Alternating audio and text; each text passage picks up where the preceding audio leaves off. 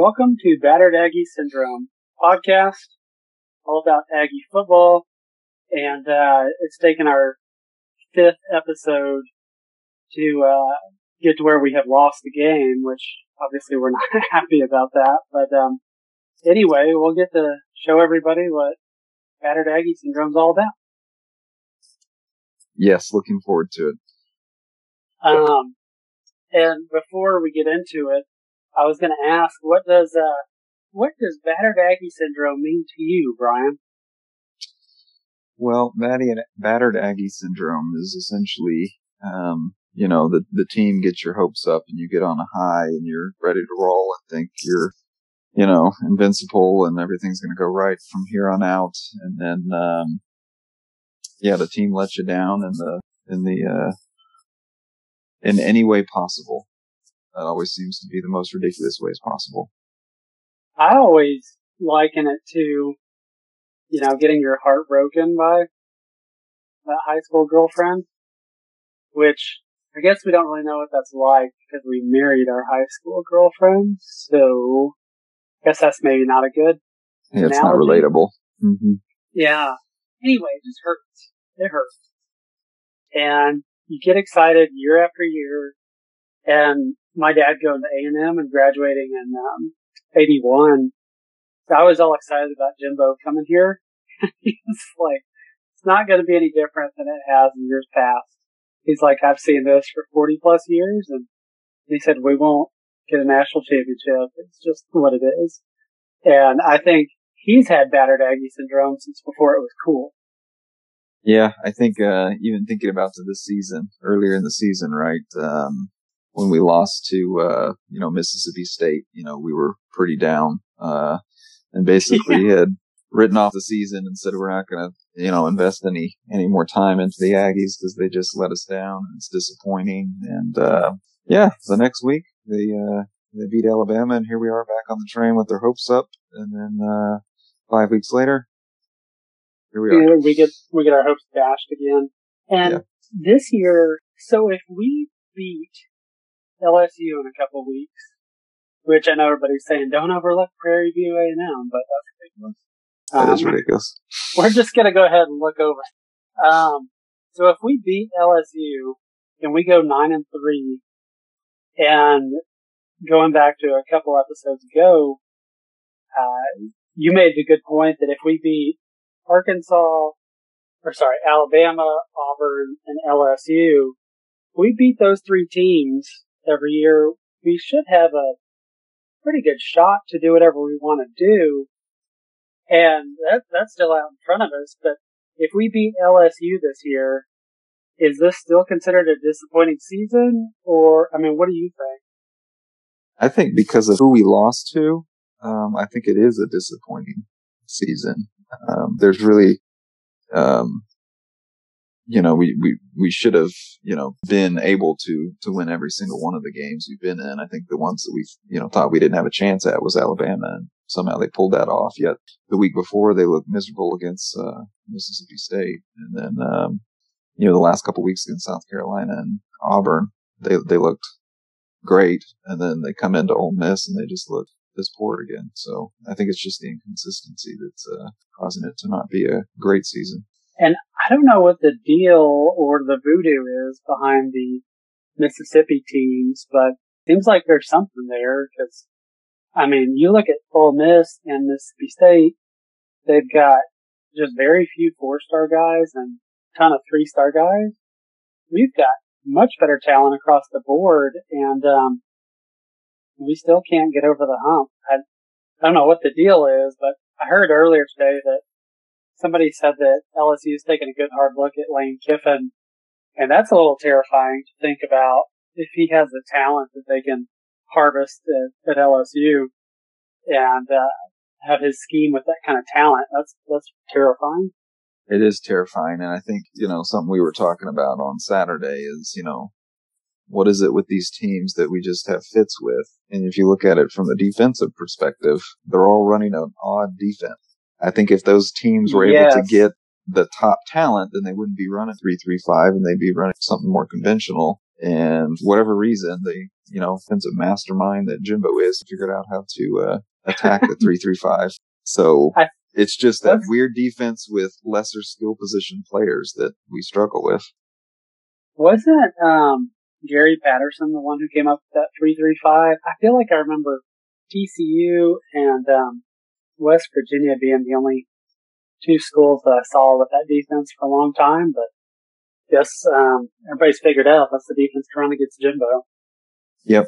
They they just have trouble with it. Like I think our offensive linemen can, you know, block if they knew who to block, but when they get that three three five and you got the guy in the center, and then those two ends are so far out that uh, they can't get out there to block them, and then uh, the linebackers are able to read whether it's a run or a, a pass because we basically don't have a play action. It's just this, you know, RPO, which um, you know did work on a couple plays on Saturday, but for the most part it was ineffective. Like if the linebackers thought it was a run, they ran up, stuffed the holes, and it was basically six against five. Um, if they thought it was a pass, then they dropped back, and you know Calzada can't uh, can't can't beat uh, eight men back. So Yeah. I was trying to figure out what the deal was with running the football because, um, you know, Spiller, he averaged, I've got it right here. He averaged, where is, okay. So he had 15 carries for 41 yards. So he averaged 2.7 yards a carry. Achane had 110 yards rushing on 12 carries. So 9.2 yards a carry and he had two touchdowns too, which a couple of things talking about this. One, well, I'll ask the question first and then I'll go to the next one, but what was it about Achane's running style? Obviously he's faster than Spiller, but what do you think it was about his running style that was so much more effective against them? Well, and, and I don't know if it's normally this way, but it just seemed like Spiller was was off this weekend. Uh, he uh, you know, normally mm-hmm. hits a hole and goes with it, but he was a lot more indecisive where he was making cuts in the backfield. I mean, the safety play is a, a prime example of that. I, I don't ever remember yeah. a time where he didn't get into a hole and then decide to make a jump cut. On that play, he made a jump cut in the end zone and there was nowhere to go after that. So I'm not so sure it was so much his running style as, as much as for whatever reason he was indecisive and, uh, almost looking like he was scared, like he didn't want to go into the hole because whatever reason. I went back and I watched a little bit of the second half, and it seems to me like those defensive linemen, they weren't doing a whole lot except all the movement just really messes up our offensive line guys in terms of knowing who they should block. But the other thing, having smaller, faster guys in there, they were just kind of shooting those gaps as mm-hmm. much as they could and you have people shooting these gaps from everywhere. And Spiller's kind of used to the offensive line kind of pushing everybody up two or three yards. He kind of gets to dance back there and figure out what he wants to do and then hit it. Whereas A-Chain is like, okay, here's a crease, hit it, he's gone. And he could get away from those faster guys. And it's almost like the more he saw them darting in, the more he was like, okay, as soon as I see that crease, I'm taking off. Me, I think that's why he was so much better. Um, and then two, Spiller obviously hurt his ankle in the Auburn game, and that had to be part of his issue for this game too. Yeah, well, I don't know what it was, but I think it was obvious to everybody but Jimbo because when you know when it was a critical situation, he continued to put Spiller in there, even though Spiller had been ineffective. I mean, the numbers you, you quoted at, you know, 2.7 yards of play versus 9.2 or whatever it was is, hey, I want the 9.2 in the game when it, when it matters most. And, uh, those were the drives that, that Spiller was in the, in the game. And it, it'd be interesting if you went back and went drive by drive who the running back in was because uh, Jimbo, he doesn't switch back and forth in a drive. It's basically, this is, Spiller's drive. This is Achane's drive. And it's usually Spiller gets the first two and then he'll rotate Achane in and then it's back and forth. That's what I've noticed yeah. from this pattern. It'd be interesting to look at each of those drives and the end result between Achane and Spiller. And I think you would, you know, probably find that every drive that Achane was in, uh, we, we, were scored. much more successful. Yeah. Um, four of the scoring drives in the game all in the second half, obviously for us. Three of those drives had Achane in there, only the first one when we came out in the third quarter had um, Spiller in there, but he only got the ball maybe once or twice that whole drive. We still only got a field goal out of it, but the only two touchdown drives we had Achane in there. So, I mean, we were talking about during the game. Put Achane in the game. I don't know why, but it's not Spiller's game. And I know Jimbo is loyal, and he's also, and he said in the press conference after the game, well, we always rotate two guys, and that's just what we do, and it's worked for us. And he told one reporter, he said, Spiller's a 3,000 yard back. We're not just gonna go away from him. He's our guy. And I thought, yeah, I, I understand all those points, but still, you're trying to win a dang football game. And I'm not even going into the analytics or anything, but just the eye test. You could watch it and you're like, yeah, Achane's gonna get almost nine yards of carry every time he gets the ball. And, um, I just don't understand what the, especially the coaches up in the box, what they weren't seeing or if they were telling Jimbo and Jimbo was just obstinate, but that was just maddening to me.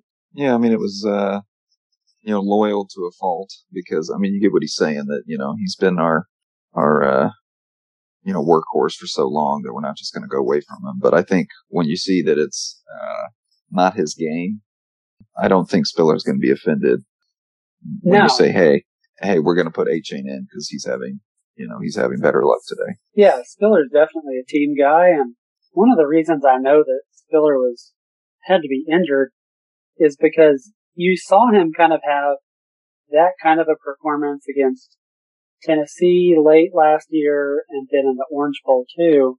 Which didn't we find out he had like a broken bone in his foot or something? I don't remember what it was, but Um, but yeah, when they handed it over to Achane in the Orange Bowl, what did he do? took it to the house. He went off, won the MVP. Yeah. What was that uh, saying whenever we go to Austin to visit our good friend Robbie? Kerbey Lanes is off the chain. Yeah, Kerbey Lanes is off the chain. Achane is off the chain. Achane is off the chain, that's for sure. So, kind of staying in the same uh, area in the offense, what did you think about um, Calzada and his play? And it's the same stuff we've been talking about. Like he has the happy feet, and when he has the happy feet, he's gonna miss. So on the ball to uh, Demas, you know, it was high because Yeah. he was dancing back there. Um, and again, Demas probably could have caught it, but y- you know, eventually you make that many off throws, and uh, you know it's going to come back to bite you. And then the ball to I don't remember who he was throwing to. Oh, it was uh, Ainias Smith on the pick six. I mean, he just totally missed that. He threw it so far inside that you Yeah. know, Ainias Smith had no chance. And and again, he was his feet were dancing; they weren't set. He did have some nice throws. There was that one ball that Demas dropped in the end zone that was a very nice ball. Um, so he does have the ability, obviously, but um, he just gets those happy feet, and then he gets he gets crazy with his arm. What's that? What's that arcade game um, where you're dancing on the thing and it's got the arrows? Uh, Dance Dance Revolution. Yes. Yeah. Calzada looks like he's back there behind the line playing Dance Dance Revolution and trying to get his feet set for 0.28 seconds to throw a ball straight. And you just can't do that. I guess, uh, next couple of games we'll have to watch for that, but we have to call him DDR, Dance Dance Mhm. Revolution. Yeah, that's a good name for him, DDR. Yeah, I- yeah, I mean, those- he again. I, don't- I there was some there's some times that his receivers didn't help him out, but you know he uh he also didn't help them out by putting the ball in the in the best position for them. So yeah, he's definitely Yeah. got a lot of improvement. I was, yeah, there there wasn't a whole lot that I liked about the game. Calzada, and obviously, whenever he knows his back is against the wall, he can come out and play, which that's a special quality that not all players have. But he needs to figure out how if he, if they're not starting out well and he's not doing well, what he needs to do to get them going. And I think if you have a quarterback that can run even just a little bit, that kind of gives you that spark. And I, I swear those guys just kind of settle down a little bit once they get that first hit. Obviously, we have a walk-on quarterback behind him, so we can't can't have him going out there getting hit. But anyway, I Yeah. I think that if we had Haynes King in there, it would be a completely different ball game just because he runs like a four four forty. Yeah, I mean, as we were talking about, you know, I, Haynes hasn't done anything yet, so you know we're all hopeful that that it would be a better situation. But you know, I'm not, I'm not going to bet the bet anything on that because um, he could, you know, have his own pitfalls. Um, yeah, we'll just have to to see what happens there.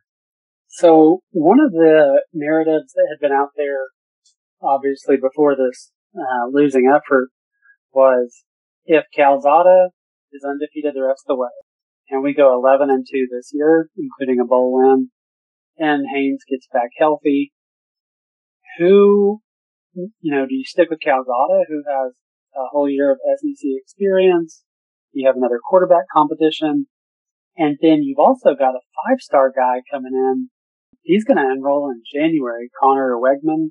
Weigman, I don't know how you say the last name, but, uh, anyway, Connor Wegman. And you got to think, and he's the number two quarterback in the country right now behind, uh, that Cade Klubnik, or Klubnik, however you say his name, who's out of Austin Westlake. He's committed to, uh, Clemson. But, um, anyway, that's, that's a big deal right there, having Haynes back healthy and then also this true freshman coming in. So you just wonder how that's going to go. What, uh, do you have any thoughts on that? And I honestly have no idea how it's going to go. I, I, I, don't think, uh, Calzada's, you know, obviously he's, uh, he's got a lot of heart. That's uh, appears to be what Jimbo appreciates about him, and he's got a strong arm. But um, the inaccuracy, you know, you know, kills you. Um, yeah, it just it seems like the only time he starts getting in a rhythm is when it's like you mentioned, his back's up against the wall, which is not a good position to be in. We'd really like to start out hot, you know, kind of cruise from there as opposed to get down and then try to come back. That's never a good recipe, especially for our setup where we're, you know, supposed to be kind of a balanced team between run and pass. And once you get behind, you're, you, you kind of have to abandon the, the run a little bit and rely on the uh, pass more. So sometimes yeah, I was going to say, you know, what you mentioned about um, letting him run to kind of get him into the game. Something I was telling you on Saturday is I don't understand why there aren't more of these quick, um, you know, high percentage passes just to get him into a rhythm. The little, you know, uh, timing routes or a little a screen out to the flat uh, that sort of thing, just to get him into some sort of rhythm would, would, you know, I think benefit him. But for whatever reason, Jimbo's got these plays that take eight, eight seconds to develop and that it does not help his dance dance revolution tendencies. So, uh, I think Jimbo could do a better job of calling some plays to help get him into a rhythm. Um, definitely agree with that. And I think if you go back and look at a lot of Jimbo's teams, even whenever he was offensive coordinator for LSU, he really likes having a quarterback who's a dual threat and run and pass. When he's been forced to play guys that are strictly pass only, I don't think he does so great. So I think Haynes King would definitely help us out in that category. And if you have somebody who can scramble and allow that eight second, you know, route tree to develop, maybe you can hit some of those deeper throws. It's hard to imagine it could get worse than, than what we saw on Saturday. So yeah one of the other things, so talking about the receivers, I don't, Jalen probably was good for a drop or two. Wiedemeyer, Weidemeyer. Did you notice if he had any? I don't remember anything specific. So no, I don't really, I don't remember a drop or I don't even remember a, I do remember a couple catches, but nothing, you know, remarkable. The one bright spot I saw in that game on offense, which let me back up. So Spiller, he had three catches for seven yards and Achane didn't have a single catch, which to me, that's just ludicrous to not get Achane the ball. Obviously, Calzada can't throw those little swing passes to the running backs, but you would think something like that would be perfect. Absolutely. The same with Ainias, a little bubble screen to the inside. We don't yeah. seem to have that in our playbook. So talking about the uh, receivers, I was glad to see Demas get as involved in the passing game as he was, you know, he had eight targets. That's probably as much as he had in the last three games combined. He he looked good except for that one play where the ball was high and he uh, you know tipped it up to the defender. He also um, he also dropped a touchdown pass too.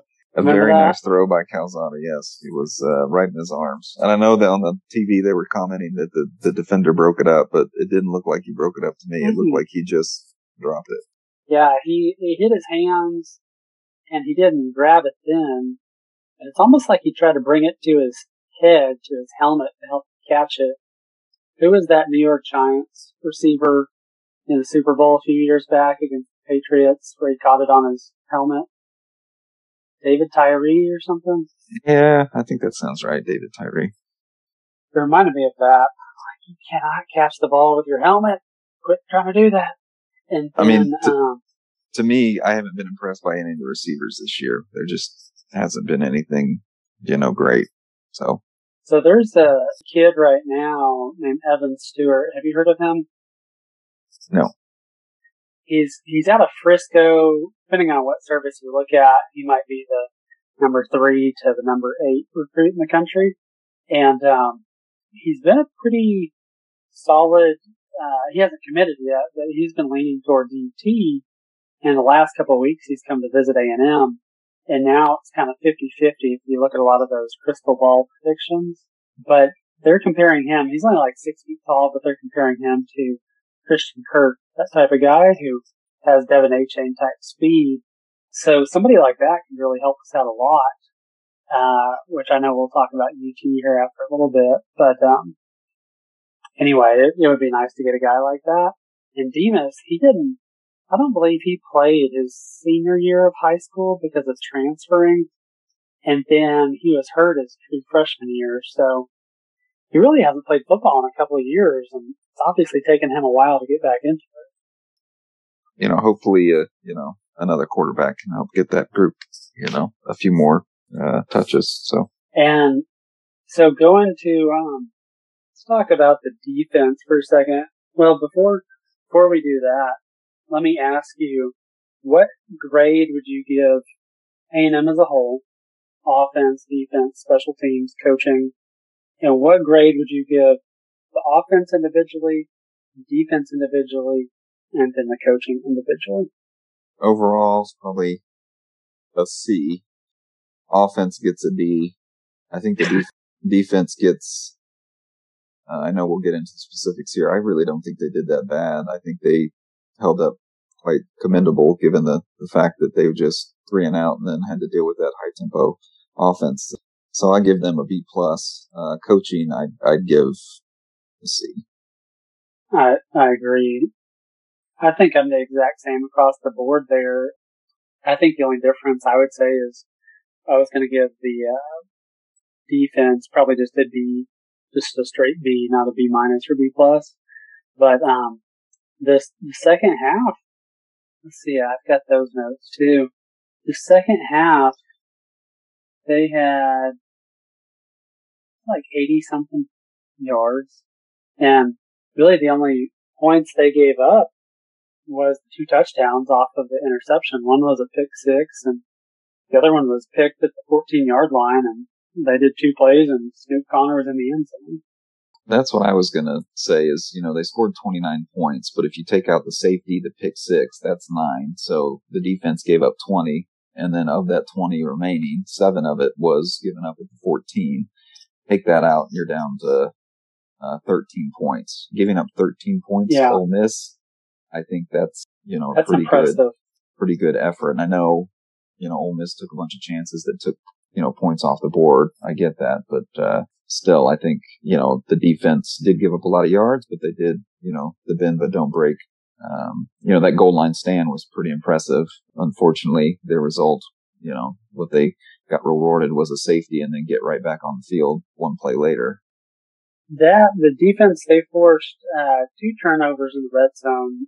One fumble we got, one fumble Matt Corral ran back and got, but they put them way behind the chains. They were out of field goal position at that point, so they didn't get any points there.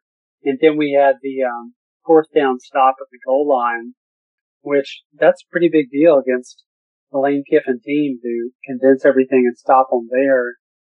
And they had to settle for two field goals when they were driving in the first half.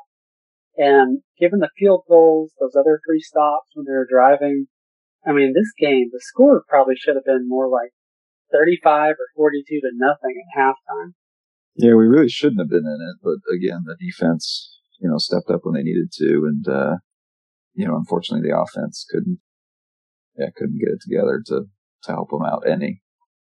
I mean, Ole Miss, they had over 400 yards of total offense after the first half, and we held them to under 100 in the second half.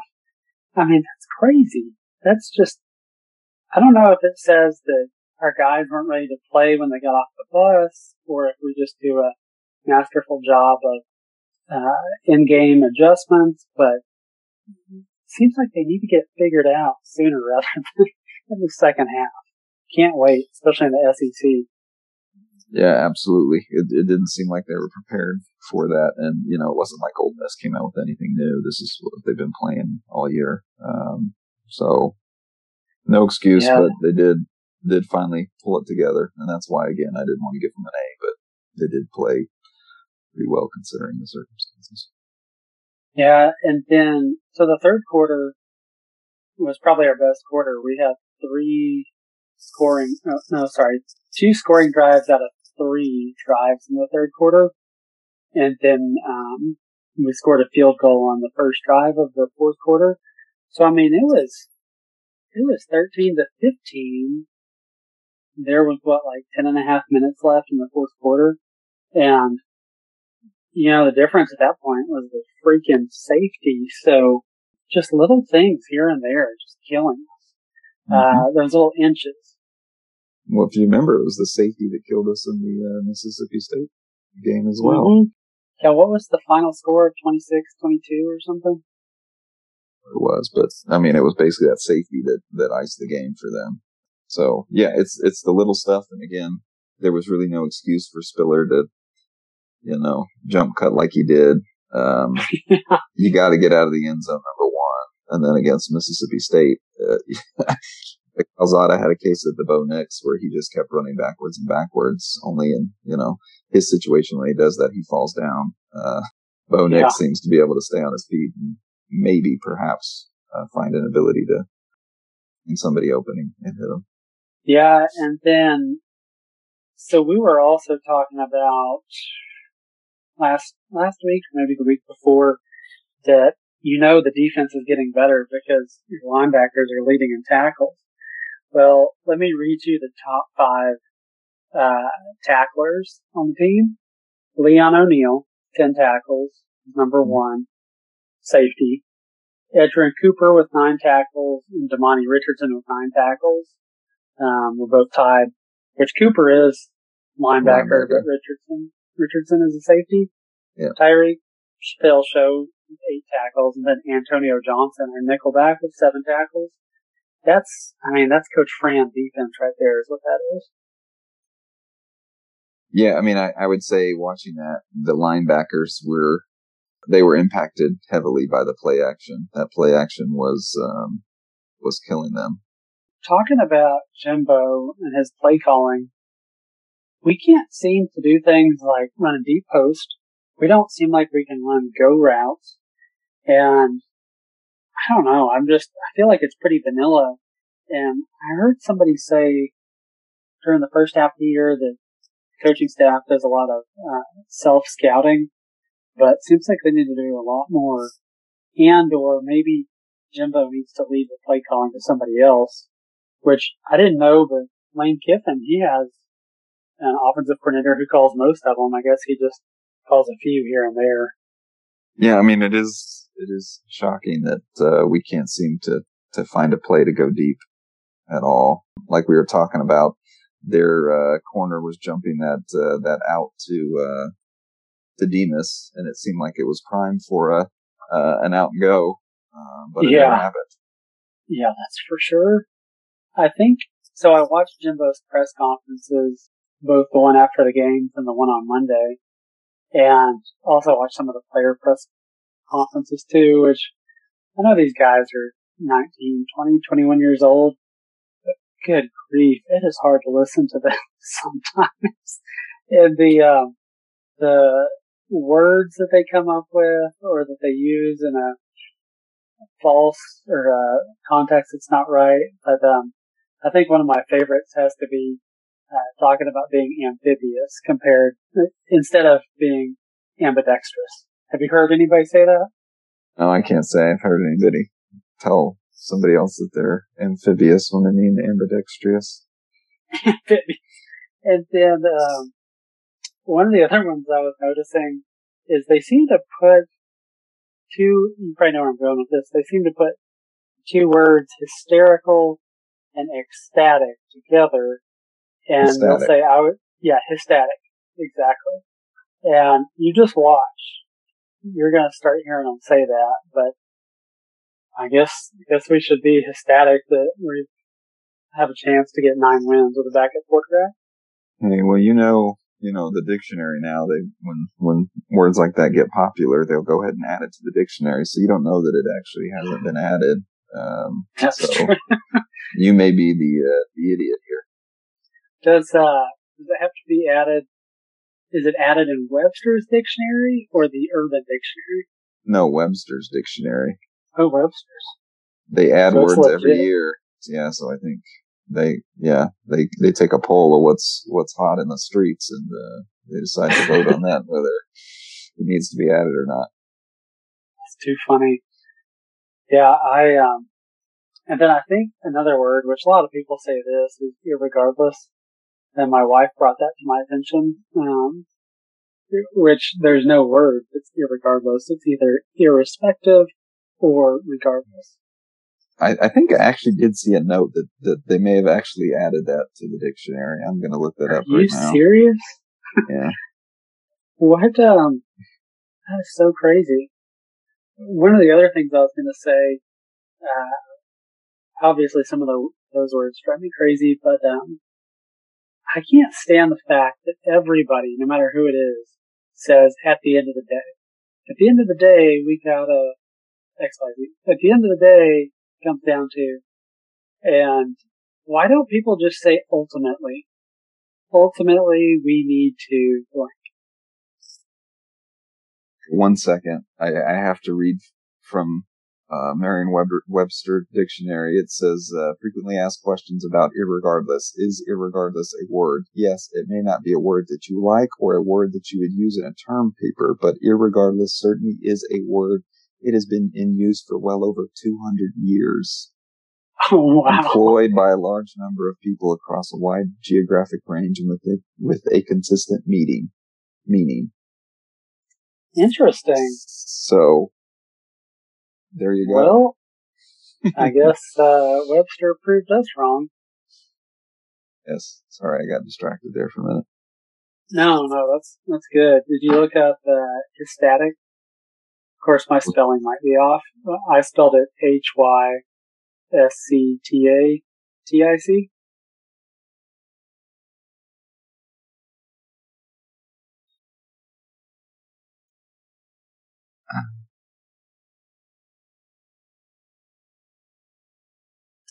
One of the, uh, while you're looking that up, one of the other things I was going to mention is I'm not going to talk about the players' press conference anymore.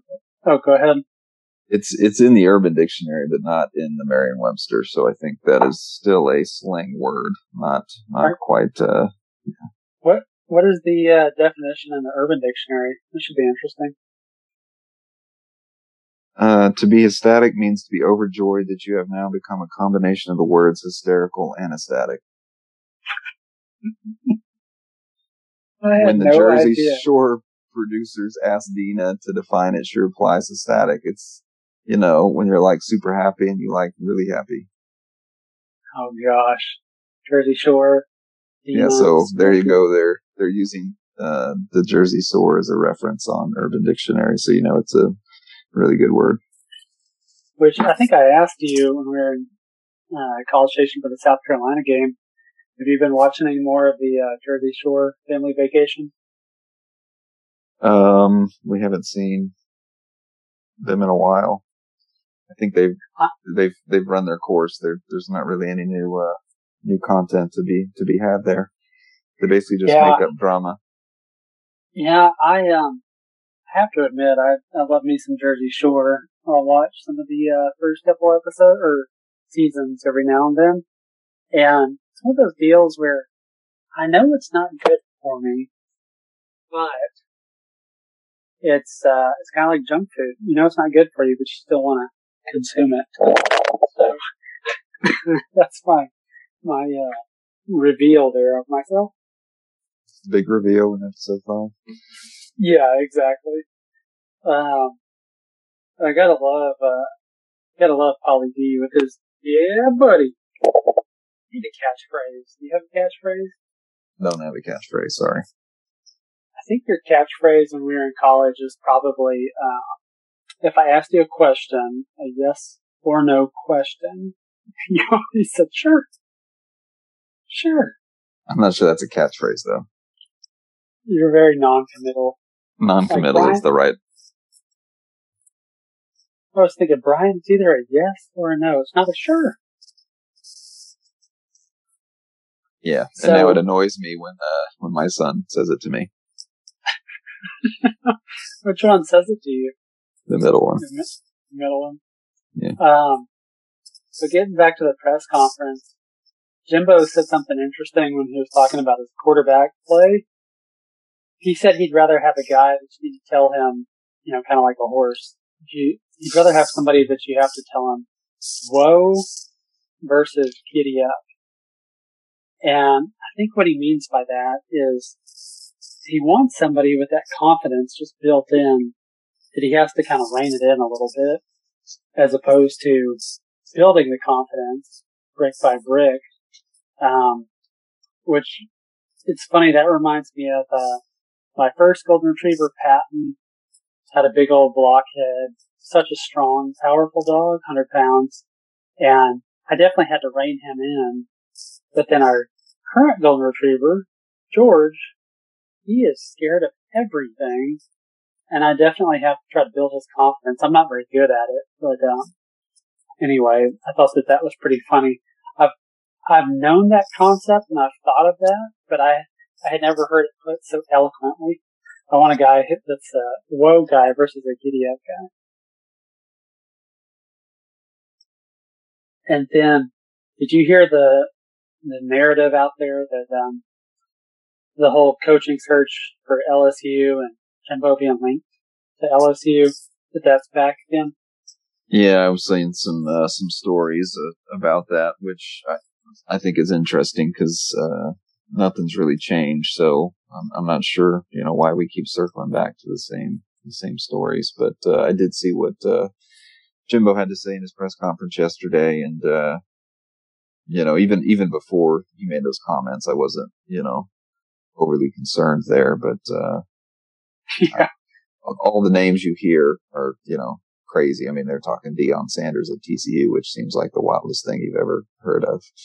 That Yeah. does not seem like a good fit in any No. any way. Um, so it, it's it's hard to. Well, it's that's true of anything you hear in the media. It's hard to believe anything you hear these days. It just seems like they are sensationalist and uh, out there to sell, um, you know, basically hits on their website. So So it's funny. I know we've talked about the whole Jimbo Fisher coaching deal um, and LSU, but one of the things that I didn't mention that I meant to in previous episodes is um, everybody talks about Florida State being a better job than Texas A&M. Well, actually, they um, they they really wouldn't let Jimbo hire guys that he wanted to, and uh, they made him you know, get approval before he hired a coach. He didn't have a big budget to hire guys. And, um, and then also the administration just wasn't very, uh, helpful or supportive, which that's definitely not the case now. So that's a big deal that people don't know about that was going on behind the scenes. Yeah, I, I mean, I agree. I think it, it made sense when, uh, when he came from Florida State to A&M, but uh, I think, um, all that stuff that brought him to A&M, I think LSU also has to offer. So, um, Yeah. I liked what he said about how, um, you'd have to be the dumbest human being on earth to recruit all these guys to Texas A&M, so he can basically go across the uh, the Sabine River and play against them at LSU. Yeah, I mean he's right. He's probably going to end up having one of the best recruiting classes this year. Um, and he so. he almost let that slip. The he almost said, um, "Well, we're going to have a number one recruiting class," and then he corrected himself. One of the better ones in a long time. He he also corrected when he said he had ranches. Uh, he only has one ranch in Texas. He has one in West Virginia, which is their family farm, and he bought some more acres, and um, so they have more space for their cows. But he only has one ranch in Texas. Well, I'm sure we can we can fix that if if you really wanted to. Yeah, that's true. So one of the other things too is Tim Brando, which isn't he a CBS guy, something like that? remember. He had a quote. This is his quote. Jimbo is pulling recruits out of Louisiana to make it easier to flip them when he goes to LSU. Oh. And I oh. think that's in regards to that running back, Le'Veon Moss, out of Baton Rouge that we just got this morning. Which he's, he's a pretty good running back. I think, um, LSU, Alabama, us, we were all fighting for him. Yeah. Why, well, why? this begs the question: Why would he? Anyway, how many, how many times do you see a recruit flip when when the coach leaves from one one place to another? Yeah, not not very often, and I mean he's absolutely right. You would have to be pretty dumb to, go over there when you're building something here, and LSU is not going to give him the type of um, budget to hire coaches, which I've heard that Mike Elko's salary might get up to like three million dollars. Which wasn't Kevin Sumlin four million when he first got here? Mm. I don't remember. It's hard to keep track. It just seems like it's gotten out of hand. increased so greatly recently. But I, but I, yeah, I mean, I think Elko's absolutely worth it. I mean, he's, uh, yeah, his defense has been, been great. So um, and then one of this will be the last thing I say about Jimbo's press conference. He said um, one of the most disappointing things of the game is just that we're not living up to our potential, which I agree wholeheartedly. Yeah, and I think he he made another comment that he's got to do better. I think he said something about you know getting them there, but I, I think he has also got to do better about putting them in a position to succeed with some you know play calls that that you know feed off of their strengths. Yeah, and I know for me, when it comes to my profession, being a vet, um, I I try to demand that out of my staff too. It's like, okay, that's fine if your ceiling is here, but as long as you're hitting that ceiling and or just doing everything possible to reach your potential, I'm perfectly fine with that. If your skills or your knowledge can't get past that level, as long as you're trying, that's perfectly fine. Um, but that is the stuff that just kills me. Um, I'm sure you probably never have to worry about that with grown men engineers at your work. Well, I don't know. I'm not sure why you're you're discriminating against women. There are women engineers too, Lee. But uh, no, we have we we have a similar concept. Um, or at least I try to, you know, get get uh, the team to uh, elevate their game essentially. And when the bar then gets set here, um, we're going to raise that bar a little bit more. So they got to constantly striving to get better. Um, Talking about women being engineers, what is the ratio of men to women? It's got to be like uh, 30 to 1. 30 to 1? No, it's not quite 30 to 1. Uh, it's probably about maybe seven or eight percent. women. that's so crazy. So in vet school, in my class, we had 130 people, and 25 were guys, 105 girls, and um, I learned more about women in that four years than I ever wanted to know. Yeah, I've never had that opportunity. don't be envious. Um, I I told my wife who we were still dating, so we got engaged after my second year. Um, I told her I said, if I didn't have you, I don't think I would have uh, gotten married. I'd just I'd be like the crazy cat lady, but with uh, golden retrievers. Come visit me. I'd be in the front yard with a lawn chair and beverage and 20 golden retrievers just running around. Sounds about right. I can see it. yeah, eating my uh, my Dairy Queen Blizzard. Extra Butterfinger, right? Exactly. Which, talking about uh, Dairy Queen, after a loss like this, you almost have to do something just to kind of um, treat your wounds. And for me, I always go straight to sugar, ice cream, little Debbie's.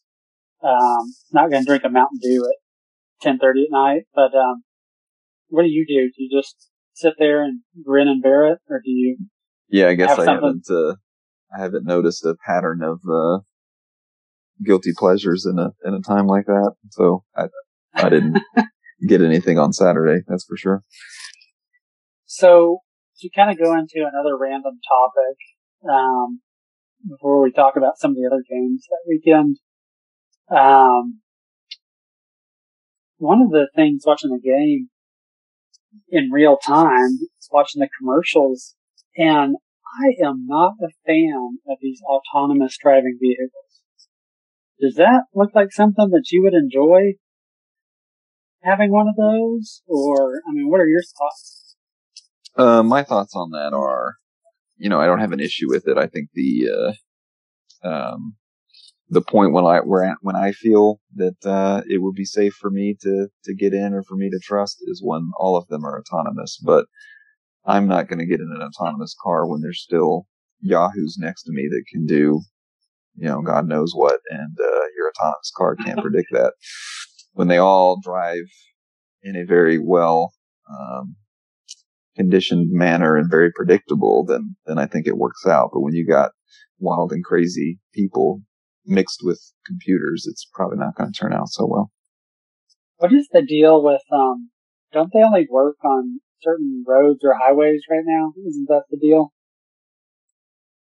Uh, no, I think they can work on anything. I, you know, I think the only one that has a, you know, somewhat legitimate system is in the, the, the Teslas, but, uh, they can work on anything, but they obviously have their limitations, as you've seen in, you know, some of the accidents for me, you know, I drive like a madman. If I'm not doing 100 miles an hour, I'm not happy.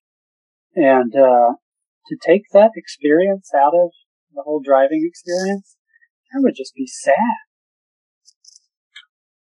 Yeah, I mean, get the floor. Yeah, there there'll be some of that, and and that's what I'm saying. Like until you know everybody's uh, giving it up to the computer, I don't think you can make the autonomy thing quite work out. It's just too unpredictable. So our Yukon, it's our uh, less old out of our vehicles, the newest. I guess would be another way to say that. Um, it's a 2017, and I I cannot stand all the safety features on there. Does does y'all's car have that deal where when you park and it senses that there's something in the back seat that tells you to look in your back seat?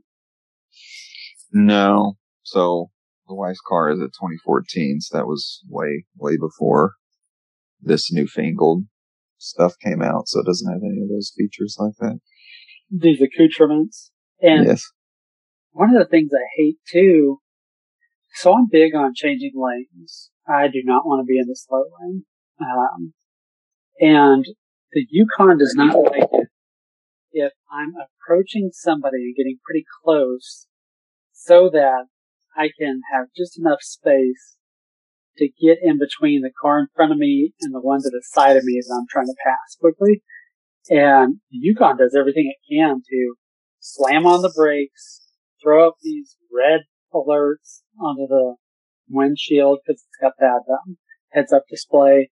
And it's, it's pretty terrifying, especially when I'm trying to gun it, get over in front of the other person and it's hitting the brakes to me, that's more dangerous. So you haven't turned off all those features like you did in your truck with the uh, the uh, seatbelt. Yeah. did you ever turn that off in your truck? Oh, I just remember in college when you were turning that off in your truck and you were in there for like two hours trying to go through whatever procedure they told you you had to do to get it to turn off.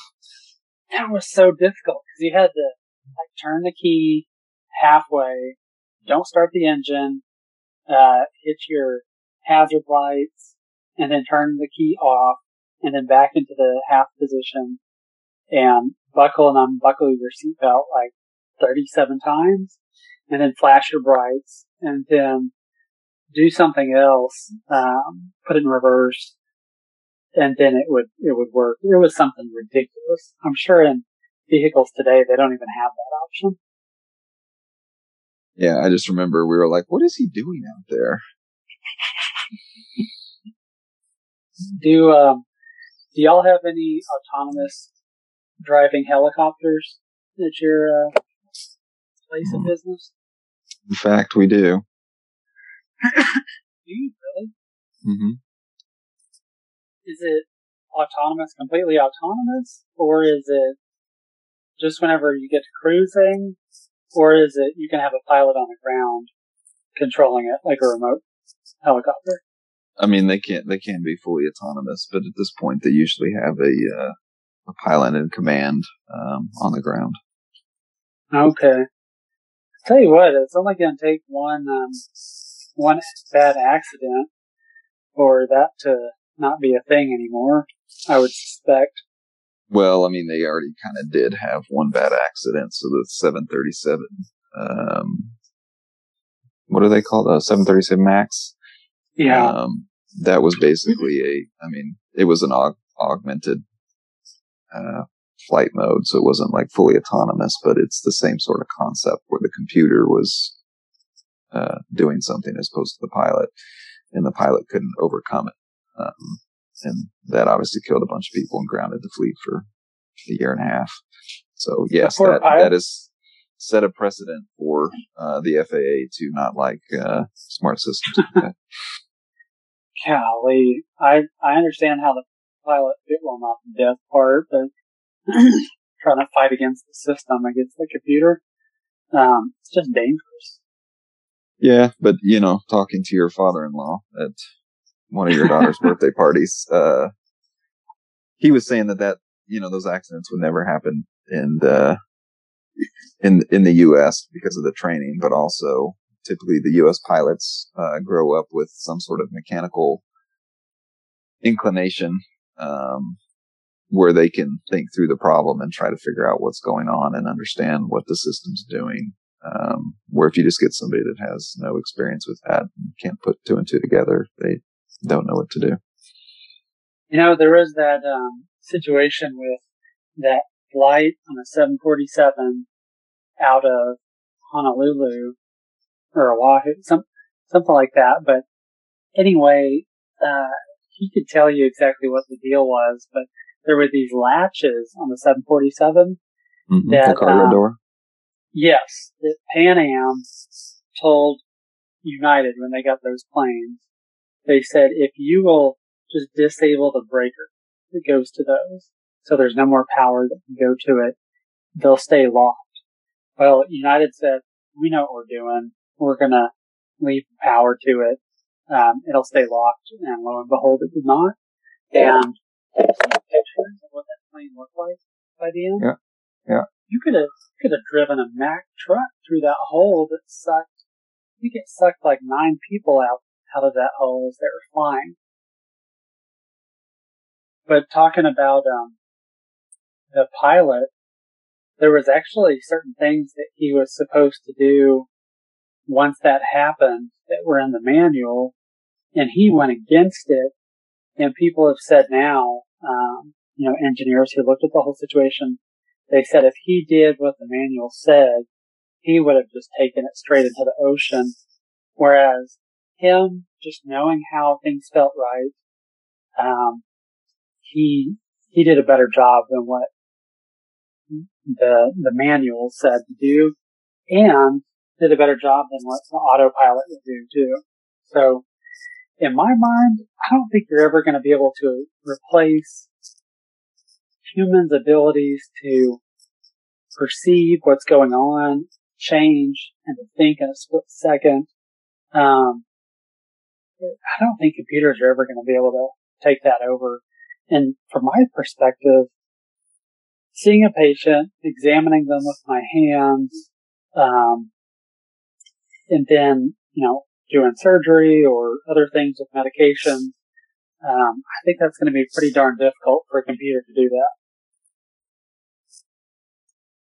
Yeah, I, I mean, I'm not going to put it past it because uh, technology advances quite quickly, uh, but I think it will take a long time before people uh, are comfortable with uh, nobody sitting up there in the in the pilot seat.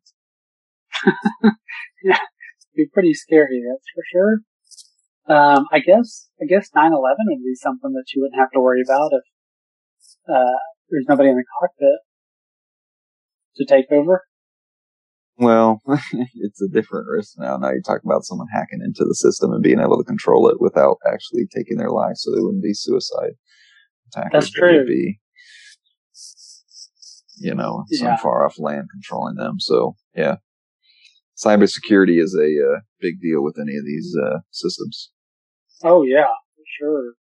Um, okay, so now that we've taken my uh, detour for this episode. Sorry, I think of these random things and let's talk about it. But um, so I talked about if we beat LSU and we win our bowl game, we could be ten and three. Um, are you going to be happy with that kind of an outcome, considering that we have a backup quarterback, three true freshmen that are starting, and a redshirt freshman, Edgerrin Cooper, who's uh, basically starting. I mean, I, I don't think I will be just because of the way we lost to the Mississippi schools. Yeah, I think if you were to ask me that question at the beginning of the year, I, I think we would both agree that we would be, yeah, that's that's a pretty good season. But having gone through the season and known the losses and uh, how they, you know, came about, I, I think it still leaves a, you know, pretty sour taste in your mouth. Oh yeah, yeah, I agree. Um, so I went back and looked that one of those last seasons with Sherman, we did actually beat, uh, UT. We beat UT, Texas Tech, OU, and Nebraska, who was ranked in the top 10. So we did have a year where we did that, but I think we still went nine and three maybe. Uh, we lost to Missouri and some other not so great schools, but, um, yeah, it's funny to tell yourself you can beat those big three. You should uh, be in the Big 12 or SEC championship, but um, not always. Yep. And I was going to ask too. So does it help ease the pain if LSU and the Longhorns are not bowl eligible by the end of this year? Um, I mean, I could say that the Longhorns losing to uh, Kansas on Saturday did help ease the pains from Saturday. Um, that was insane. I I thought after they tied the game up at the end, I thought, ah, Texas is they're getting momentum. They're they're going to pull this out. Um, but it was in Austin too. Yeah, I, I there there was really no excuse for Kansas winning that game. I mean, it, they're they were one and eight before the game. They hadn't won a Big Twelve game in since like 2018. Um, they'd never won at Austin. And I had yeah, forgotten. That, I think we talked about it a couple podcasts ago. I thought Les Miles was still coaching, but then I remembered no, he got me too, so he was out. And I don't even know who this new guy is. Some Division two he got me too. Yeah. Was that during some, this year? I I think it was last year maybe, but it, it all went back to his time at LSU. Oh gosh. Yeah. Yeah. there's been shenanigans at LSU for a long time now. Yeah, but apparently LSU doesn't mind because their current head coach can do whatever with uh, no issue. Get go have pool parties, hot tub parties, and co-eds, girls in college. So I guess if they're over eighteen, then it's okay. Hey, maybe Jeff Banks will be their new head coach. He seems to be on on that uh, on that train too. yeah, that's for sure. He can um, he can bring the pole assassin with him. Yeah, yeah, that was definitely good for a good laugh. Um, golly, LSU or sorry, UT losing. I would think that the recruits would be watching that and saying to themselves, they can't even fill up more than a third of their stadium in Austin, and and they're still losing. I don't know. you like Kansas? You, you might have some that look at that, but you may have some of the elites that come in there and think, "Look, I'm going to get playing time year one. Look how terrible they are. I can come in and make an impact year one." I, I think that's the tough part of recruiting. After you've had a couple good classes of recruiting, you're stocked. How is it that you're able to, you know, bring in a new um, class when they're going to be fighting with, you know, people that have experience and were also the best person in their class uh, two years before. So it does become a challenge, but um,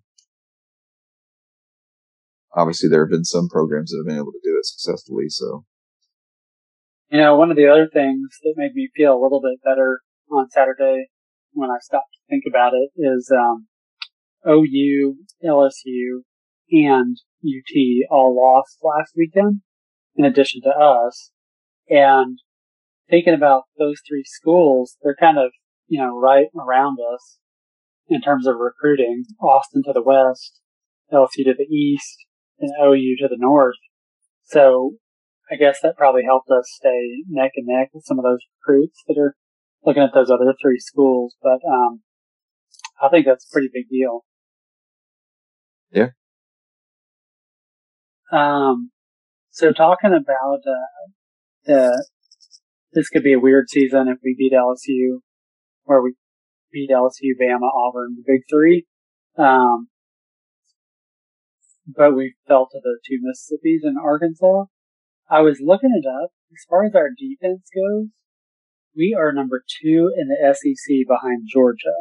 We allow 16.1 points a game. Georgia allows 7.6 and Bama is third at 18.2 points a game. So you would think if your defense is holding people to basically two touchdowns, you should be winning. Yep.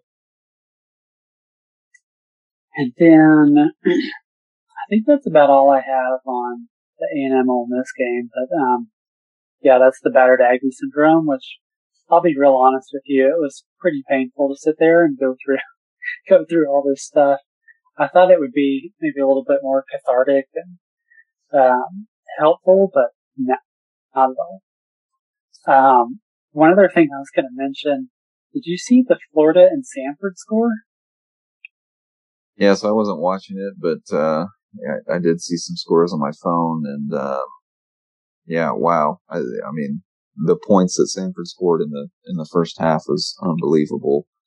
Um, 70 to 52 was the final score, which Florida won it. They looked like they were going to go down for a long time. But you don't win anything when Samford scores uh, 52 points against you. There's really no excuse for that. I was sitting there wondering, is Dan Mullen going to be fired after this game? And I, I think, I think if he lost, he probably would. Yeah, I, it's just crazy to think that last year they thought they were going to the CFP, to this year they're ready to fire him. It's, that's a it's a uh, a large swing in emotions there. Pretty big turnaround. Um, yeah. Which I'll tell you what, Saturday was a good day football. Did you watch the um, Georgia Tennessee game at two thirty? No, we had uh, we had all sorts of things going on on Saturday, so I didn't see it you know, three kids. I guess you'll have events all the time. Um, did you get to see any highlights of the Georgia Tennessee game?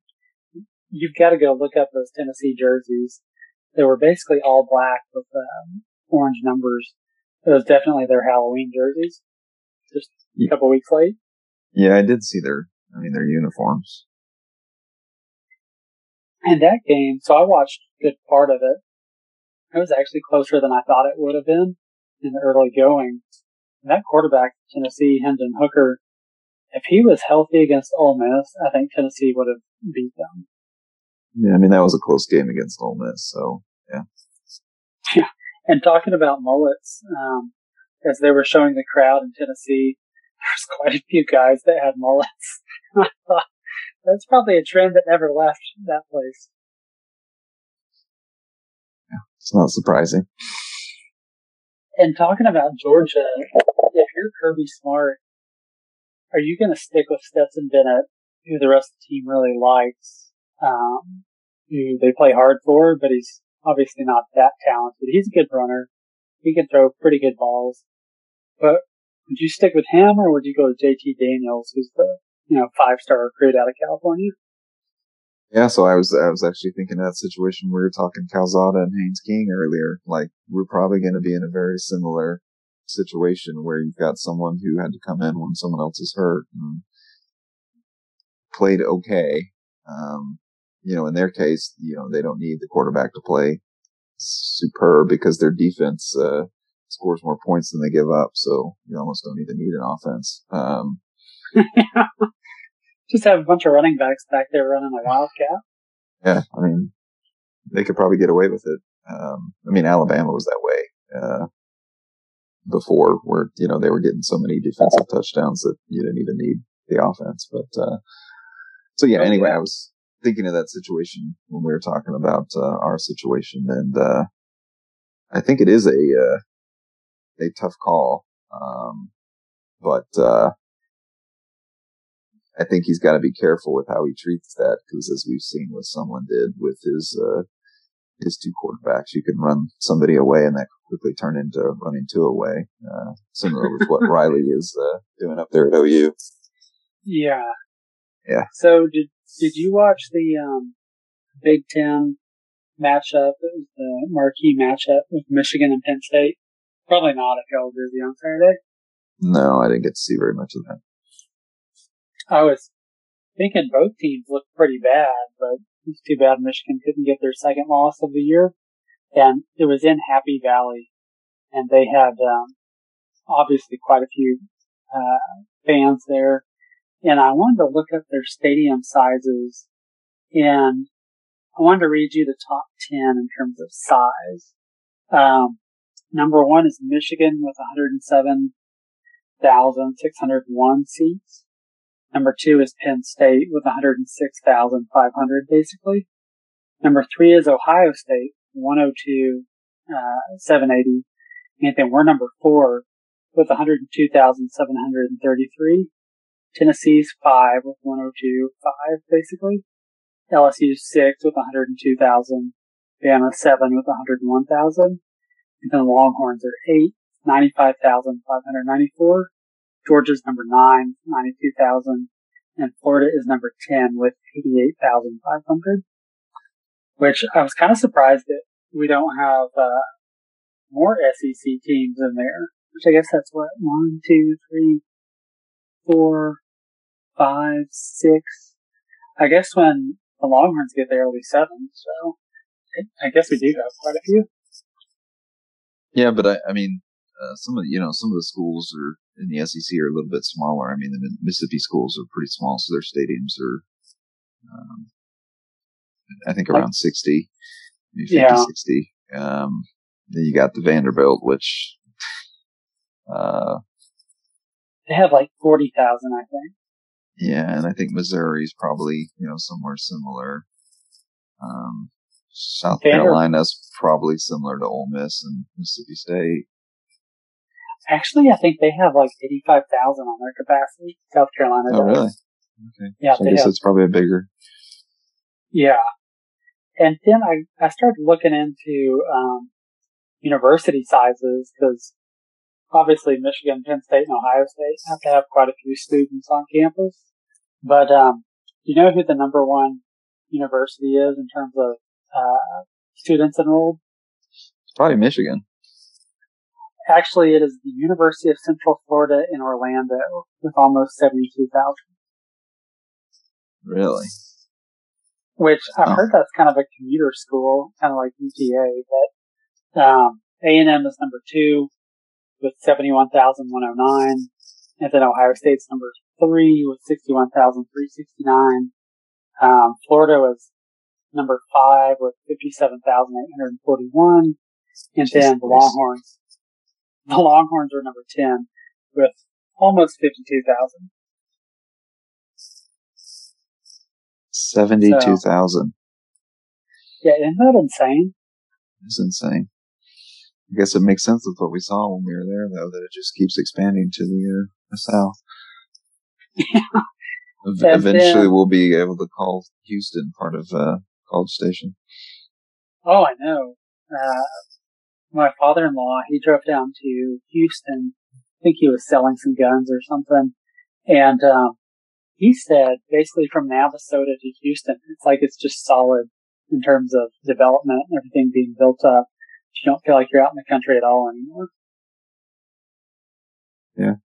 Which is just insane. I remember one of my good friends in vet school, he was from Cy-Fair or Cypress or something there in Northwest Houston. And it was maybe 45 minutes from A&M, but, um, I'm sure all that stuff out there in the Cypress Cy-Fair just keeps growing northwest. They're going to be touching College Station before they know it. Mm-hmm. And then the last game I wanted to comment on was OU and Baylor. Um, how did you feel about that game?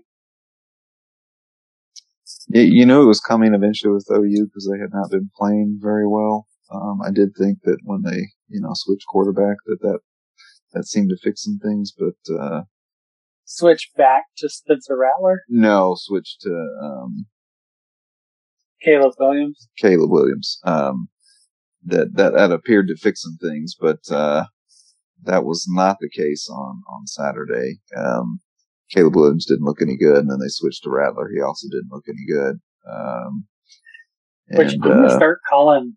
I'm gonna start calling Lincoln Riley Lincoln Sumlin Riley. Let's switch to those quarterbacks.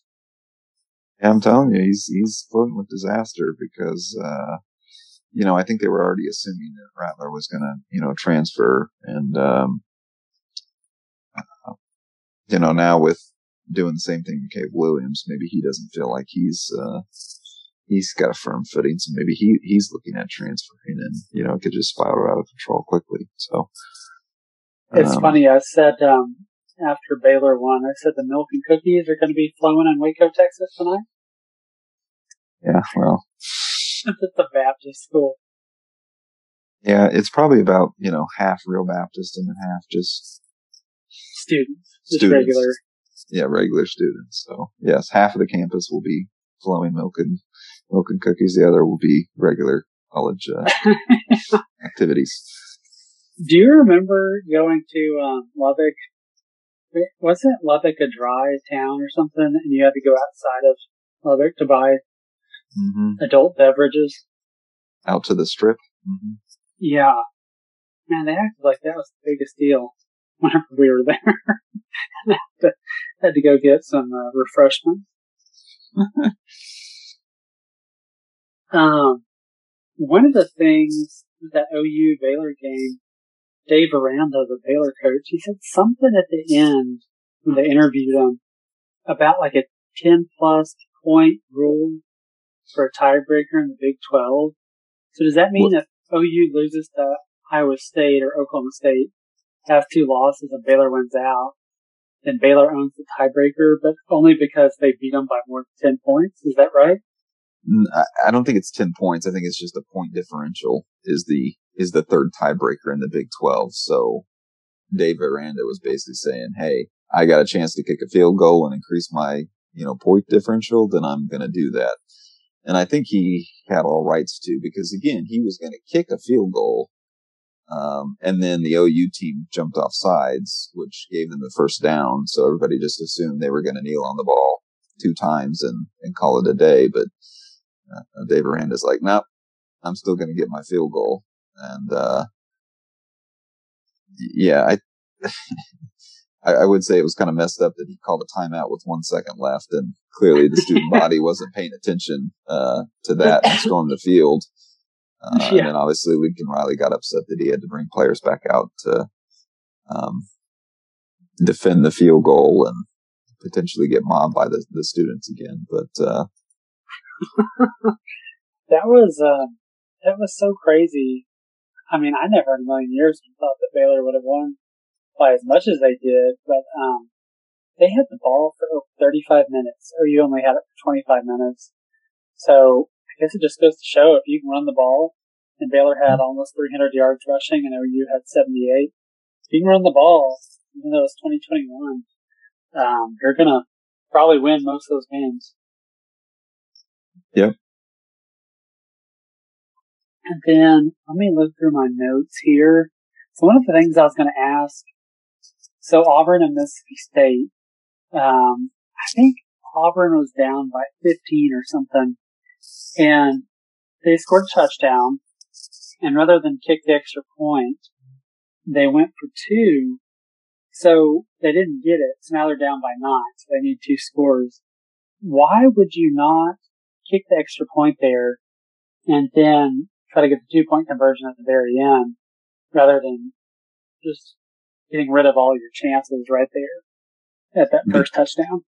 Because they were wanting to know whether they were, it was still going to be a two point, a two score game or whether they could get it to a one score game because that would tell them how they had to manage the clock for the rest of the game. That's interesting. I didn't think about that. Now I don't know how much time was left. Maybe it didn't matter, but that's usually what you know. You you want to know whether you have to score twice or just once. Was, so it was probably like five and a half, six minutes, something like that. yeah, so it probably Um, told them whether they need to you know do an onside kick and get two scores, or they can you know kick it and play defense and get the ball back and then uh, just have one score to tie it back up. I had no idea. But obviously, Um, it didn't matter. Yeah. yeah. So as far as our uh, game this weekend against Prairie View A and M, um, I have a feeling we're going to win that. Well, yeah, my hope is that uh, that Jimbo has them amped up like uh, the Cowboys did, where after they got you know beat up by the Broncos and they just come out and annihilate the Falcons. That's what I'm hoping uh, happens here. Golly, that was such a crazy game. He just shows the league that yeah, no, we're we're still okay. That's my hope, but I don't think that's actually going to happen. But uh, yeah, No. And then, I mean, LSU, that's going to be pretty, pretty big game because they're four and six right now. Whenever we come to town, the night game in Death Valley, um, they're going to Yeah, be hard uh, to beat. I, I don't feel good about that game. So when we talked a couple weeks ago, I was saying two and two, and I'm I'm going to stick by that. So we'll be Prairie View A&M, and then uh, we'll end up losing to LSU. I'm still going to say three and one. I'm going to be an optimist. Or I my got more-. I've got more battered Aggie in me than, than you do, apparently. Yeah, probably right. Well, um, I think that's probably a good place to leave it. Um, obviously, I don't really know how to work Zoom very well. This is our first Zoom uh, podcast, but um, okay, I am going to stop recording.